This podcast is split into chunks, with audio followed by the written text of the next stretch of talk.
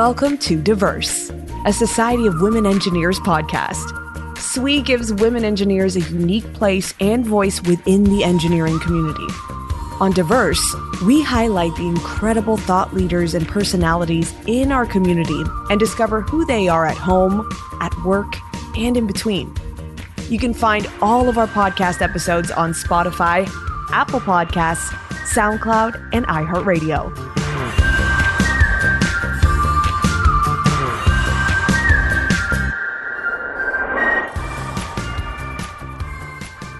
Hello, and welcome to Diverse, a SWE podcast. Please remember to subscribe and follow us on social media. Visit swe.org for more details. I'm Anne Perusek, Director of Editorial and Publications for the Society of Women Engineers. And I'm Troy Eller English, Archivist for the Society of Women Engineers. Our guest today is Melinda Luna, a licensed professional engineer and longtime SWE member, and a member of SWE's Latinos Affinity Group. Melinda is based in Austin, Texas, and in addition to being a civil engineer and holder of a PE license, Melinda has been interested in Texas history since childhood. She's applied her love of history to the field of civil engineering and embarked on a long term project to identify the very first women to receive their professional engineering licenses in each state. Her results were featured in an article called Uncovering the History of the First Women PEs, which appeared in the fall issue of SWE magazine and which you can find at magazine.swe.org. Welcome, Melinda. Thank you. It's great to be here. So, Melinda, we are very excited to have this conversation with you today. You've been a civil engineer for more than 30 years. You are a licensed professional engineer and a certified floodplain manager, and you're an active member of SWE and ASCE. But you're also very interested in history, and you write a column on Texas civil engineering history for the Texas Civil Engineer magazine. So, to begin with, can you tell us a bit more about your background and how you gained this love of history? In my job, which is mostly water resources, you do have to have an aspect of history. And then, after that, when I was a very young engineer, I just got my license.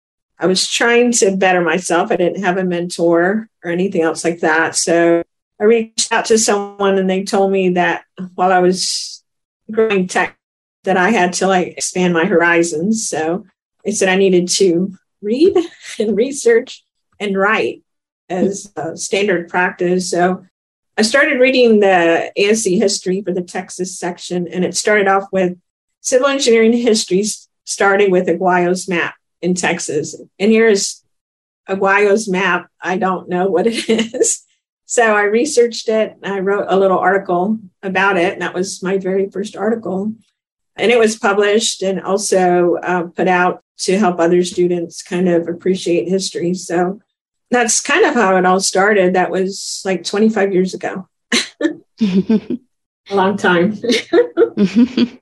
and you've done subsequent research since then, I would imagine, before you took on this project of researching the early civil engineers and identifying the first women PEs. Can you tell us a little about what inspired you to take on this project and maybe any personal motivations that might have really compelled you to explore this? I think I think there was a lot of I guess, inspirations or maybe, uh, to speak, the universe telling me this had to be done. I read an article about Leah Moncure, who was the first professional engineer in Texas, was a woman, and it happened pretty early, 1938. And so I wanted to see, of course, I knew the second woman in Texas didn't get her PE till 1953. So I wanted to see how she dealt with it being the only one. So I thought, well, maybe she was a member of Texas Society of Professional Engineers and the National Society of Professional Engineers. Maybe she had friends. so I started to look at the states that had passed their Engineering Act before 1938 to see if she was the first because, you know, you never hear about that. And since the PE board in Texas had it on the website, I thought it was as easy as just going to all the websites and getting that information. Of course, that didn't happen.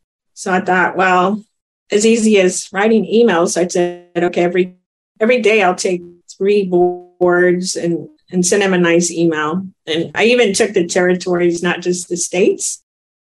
Of course, not hearing from the boards right away, or I reached out to friends. And I think it was one of the, I think when I got to like number 30 or 35, I finally just circled back and reached out to Society One Engineers. And that's how I met Troy. She helped a lot trying to get the list um, fulfilled. But I mean, there's still some work to be done. Like I don't have Puerto Rico or a few of the other states, but for the most part, I think getting to 50 names was pretty good. So, and then I thought, well, the one thing I can do is get photos and good at that. And I, I managed to get a lot of photos of the, the women because I think with a photo you can identify. And then I started writing kind of like a little resume and started connecting with the people, like if they were married or not married. And they had children and and things like that you know just age of when they died and you know finding those things out and and so i did a powerpoint and then eventually started writing paragraphs and things like that to kind of flesh it out. So it kind of happened organically. I mean like it was three years to get to this point. So you know before i had kind of stayed away from researching women because i you know, being in a male dominated career, I didn't want to be labeled as only doing history for women. Can you tell us about some of the challenges you encountered and maybe some of the unexpected discoveries that you made? Oh, I think the biggest challenge was names. When a woman gets married, they become Mrs. John Doe, you know, and so they lose their name in a way. And so for the married women, it was a little bit harder. I did search a lot of newspaper articles. So often I would have to research their husbands to get to them. So, and so that there was like also, I think, um, kind of like a not knowing that it was significant. Like at the time, the first woman, uh, Gertrude Garrell Adams, who was the first PE in the US, and I've proved that. So that was 1923. She, I think, got married, and, and while she practiced some, she didn't practice that much, so I couldn't find, or at least it wasn't recorded. There was a scholarship in her name, and I did find out where she lived via tracking her husband, who also was a civil engineer. And also, like, not knowing who the first was, or, you know, the boards don't track gender. So they would often give me names like Leslie and Mary and Carrie, thinking that they were women. And then the first thing I would do is to check them out and they turned out to be men. so, so it's so. probably at the time wouldn't have even been considered to track by gender. You know, back in the times that you're mentioning, some of those years, it just wouldn't have even been on anyone's radar or in their consciousness to track gender. I don't know. I mean, like in Colorado, the state of Colorado, they had a watch almost like uh, who's going to be the first woman PE, and that actually happened later, but that people from Colorado went to be first in other states. So I'm not sure of the thinking because I wasn't there. But anyway, as far as some of the unexpected discoveries, I was kind of hoping that there would be a Hispanic first engineer. And I think I was pretty far into it and I hadn't gotten one. I, I did have a Native American from Hawaii. And um, you know, I would never expect the first Hispanic female that came across that got a first in her state would be Delaware. that just didn't match to me. You know, Selena Ugarte de Penabla, she was from Nicaragua. And, you know, it was the 1960s. And not only did she have a bachelor's, she had a master's, and then she got a PhD. So that's incredible in earthquake engineering. And she founded SWE in Delaware. And I mean, so it was just like, wow, not, I couldn't have wished it better. and you know, there's some other ones too. Like uh, I was down to a couple of states, and I thought about you know the LBGT community and not having representation there. Never in my wildest dreams would I think North Dakota would deliver that. Mm-hmm. But Greta Paulsen identifies as female now, um, or back then when she got her PE in the 70s. I mean, I, I think for me, I just think of the women and how much more of a challenge they had than I had. But like I said, it's it was a story that needed to be told. You know, I think there's so many more discoveries to be, you know, that are out there that we just have to look. Right. And I think, as you said, it takes persistence, which, you know, fortunately you have. Mm-hmm. Um, I think you also discovered some other interesting information about early women civil engineers that are in Latin America. And can you tell us a little bit more about that? Yes.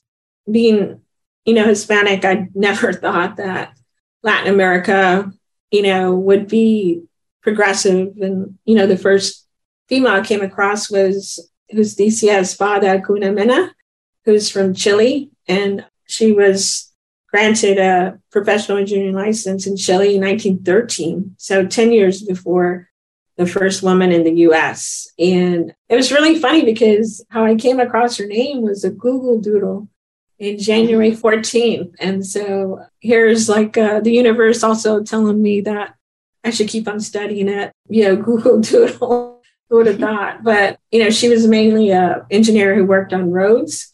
And so that's the thing about the Latin American female engineers or women engineers is that they were a pretty diverse group too. I mean, there was, you know, the early on in 1913 and 1919 in Argentina, Elisa Beatriz Buffon, I'm probably butchering her name, but she, you know, she was interested in hydroelectric power and bridges and you know the first woman in mexico 1930 concepcion mendoza she was a traffic engineer. So, you know, diversity and like all colors, you know, like the Enedina Marques in Brazil, she was an African Latina. So, you know, it was just, like I said, eye opening for me because I'd never heard of these people.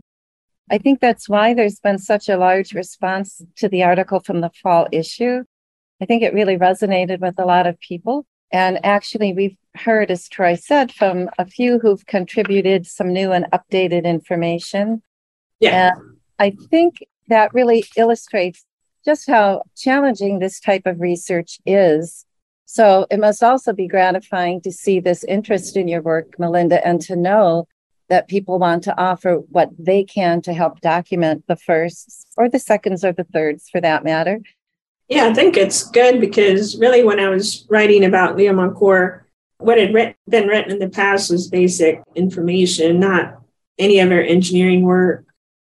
So I, I worked to try to kind of bridge that gap. But, you know, like I said, it's the undocumented things that make it harder, or at least, you know, like during COVID, I couldn't really go anywhere. So I really was dependent on like newspaper archives, you know, both subscription based stuff I paid for and then free also. So it's just kind of overwhelming at times. But like I said, I just inch by inch. That's what what I said is today I found one photo and that was good enough to get me to, you know, the next time that I had a break to dedicate a couple hours to doing it at a time. Yeah, I was very impressed with the amount of research that you put into it and also the roadblocks that you encountered, you know, each state registration board, you know, they have different record keeping practices. Names were recorded differently and were interpreted differently over the years. So, one example that we saw after the article was published was a correction to the first woman professional engineer in Vermont. And as it turned, so we were contacted by SWE fellow and life member Casey Norris, who was licensed in Vermont before the person that you had originally identified. But the state's database only listed the last time that her license was renewed, it did not list her by her the date that her license was first issued. So in their database, it looks like she started, yes. you know, many years after when she did receive her PE. And then she is aware of at least two other women who were licensed before her, but she doesn't know that they're the first. So, you know, the next step for, you know, Vermont might be finding a list probably in paper probably in you know state archive somewhere with a chronological list of all the of every professional engineer's license that was issued in Vermont and looking for for names that appear to be a woman's. But again, as we've mentioned earlier, we know men who are named Leslie. Mm-hmm. I know a, a woman named Daryl. so it's not foolproof. And, you know, it is a problem that we've run into before when doing historical research on women in engineering. And Anne and I talked about some of these issues in a SWE podcast back in 2019 titled The Trouble with Celebrating Firsts, because it's not always easy to determine who the firsts were. I think a lot of them resonate with the, you know, different groups of people or different individuals. It's like, you know, someone asked me who I most identify with, and I said a whole bunch of them because each of their stories is kind of like if you take all those stories and put them together, that's me. So, and, that, and that's what I hope that this does is, you know, whoever is reading it, or maybe they find someone that they can identify with, and and maybe that's their inspiration to go into engineering, whatever facet they might be. But like I said, for me, it was kind of I not finding myself so much as maybe being okay with myself, and I'm not as unusual as as maybe I was led to believe, maybe more typical. You know, I really, I really like the fact that you didn't, you weren't content just to find out names and dates, but that you were trying to flesh out, and I think you're continuing to try to flesh out like the stories behind these women. Well, I think it was mostly, you know, I don't know if you know this, but like to get a photo, you had to really know about them, like, you know, were they members of an organization or where they went to school at, you know, so you can maybe get a yearbook and get a photo of them when they were young. And I think that was kind of fun to watch. Like Elsie Eaves, who's uh, one of the founders of Society of Women Engineers, I thought she was the first PE in New York, but that was proven wrong. And, you know, I kind of wanted her to be the first just because she was the first in a lot of other things. And she seemed real how do you say spunky in her photos and young and I wish I could have met her. She has a fascinating story and I, I can see why you wanted her to be the first. But the funny thing about this is that for a long time she was regarded as the first and she herself, you know, made it clear, no, I'm not. So it's just very problematic to discover and celebrate the first, but it's also very worthwhile to do so and I think, as you discovered, sometimes you found out who the second or the third was. And I think there's a lot we can learn from their stories too. Because even if someone is cleared a path by being the first, that doesn't mean that the pathway of the second or the third woman was really any easier. And all of it's pioneering work. No, you know, I think that there was the first and then there was a lag a lot of the times to the second or the third, like in Texas, you know, 1938, then 1953. That third was 1956. So you see that same story. It takes about 30 years to get three.